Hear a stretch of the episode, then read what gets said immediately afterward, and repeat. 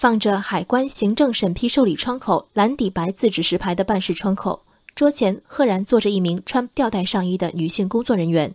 海关女官员穿吊带装工作的照片日前刷屏。南宁海关办公室昨天回应，照片的确拍摄于南宁海关隶属的防城海关。当事女官员因急事请假，正欲离开时，由企业报关员到达办事窗口，当事官员接待了报关员，并进行业务办理。期间，报关员拍下照片，发至微信群询问朋友，公职人员是否可以穿着便装上班。照片被群内一名网友发至网上，当事官员现已被严肃批评教育。拍照片者和发照片者意图都很清晰，声讨海关官员违规穿便服。孰料网友的思路也很清晰，不给办业务，你说没有人情味儿；给你办，说人家没穿工作服。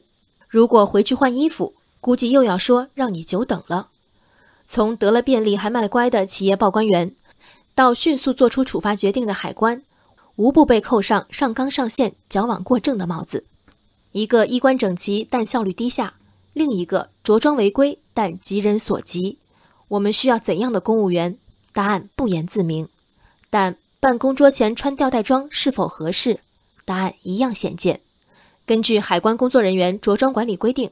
海关工作人员于办公场所工作或公务活动时，应当着海关制服。女官员获得舆论的豁免，是因为明明能走了，却又为办事人员留下来的尽责。我们带入或亲历或耳闻的办事难的痛感，对他的好心倍感珍惜。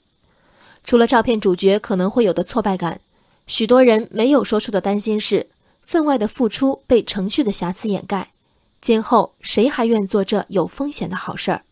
看看事后拍照者写的道歉信，本人在对眼前情况未经求证和未向海关部门提出有效建议的情况下，私自拍摄官员照片向网络求证是非常不合适的。从这沉重的措辞中可以想见，舆论发酵后，这名需要长期频繁与海关部门打交道的企业报关员承受的压力不可谓不大。今后怎么找人家办事儿？发现窗口人员的反常着装。他没有主动询问原因，没有通过常规途径投诉，而是偷拍照片，并将未经处理的照片发至微信群，的确不够磊落。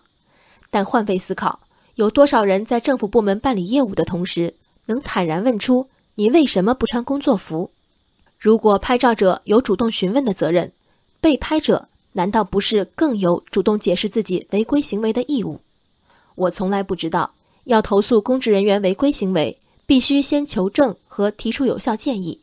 相反，我恰恰觉得，在保障他人隐私权的前提下，我们的投诉途径应当更多元便捷。